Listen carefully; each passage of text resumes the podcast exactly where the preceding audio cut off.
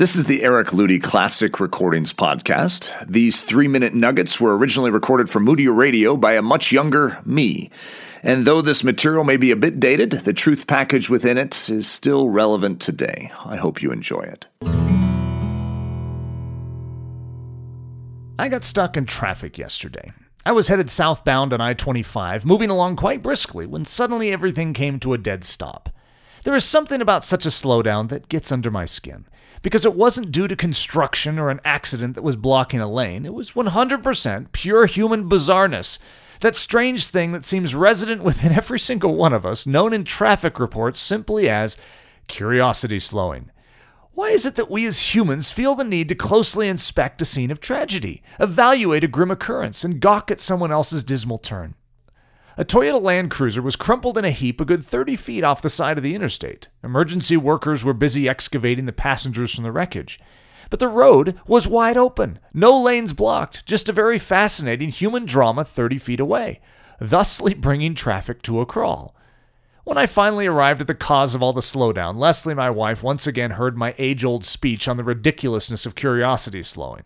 And so, after denouncing something as carnal, morbid curiosity, it only followed that I couldn't then go and gawk at the wreckage. So I attempted, with all that was within me, not to crane my neck.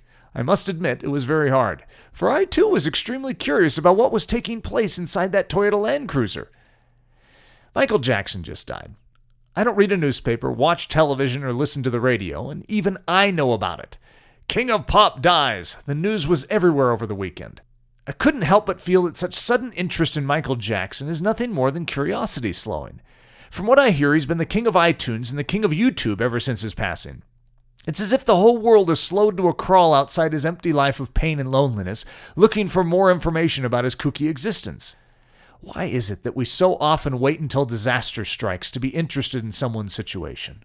For all I know, that family in the Land Cruiser lived a life in complete obscurity until yesterday. And suddenly, after taking a sudden wrong turn, they have the attentions and interest of countless thousands of road warriors in Denver, Colorado. But such fame only lasts as long as it tickles the fascination of the onlooking crowd, which, as many of us know, isn't long. Such fame is certainly not desired.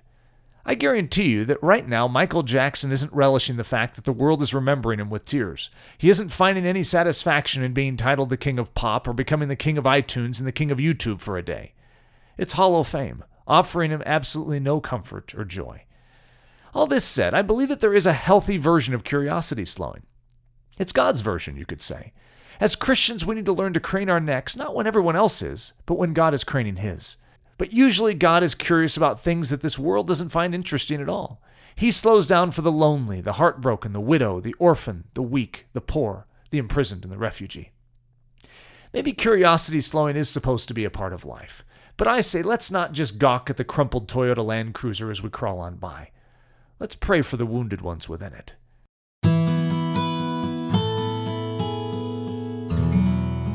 We hope you enjoyed this classic recording. This podcast was brought to you by the creative team at braveheartedchristian.com. For more information about me, Eric Ludy, and or to view the transcript of this podcast, please visit ericludy.com.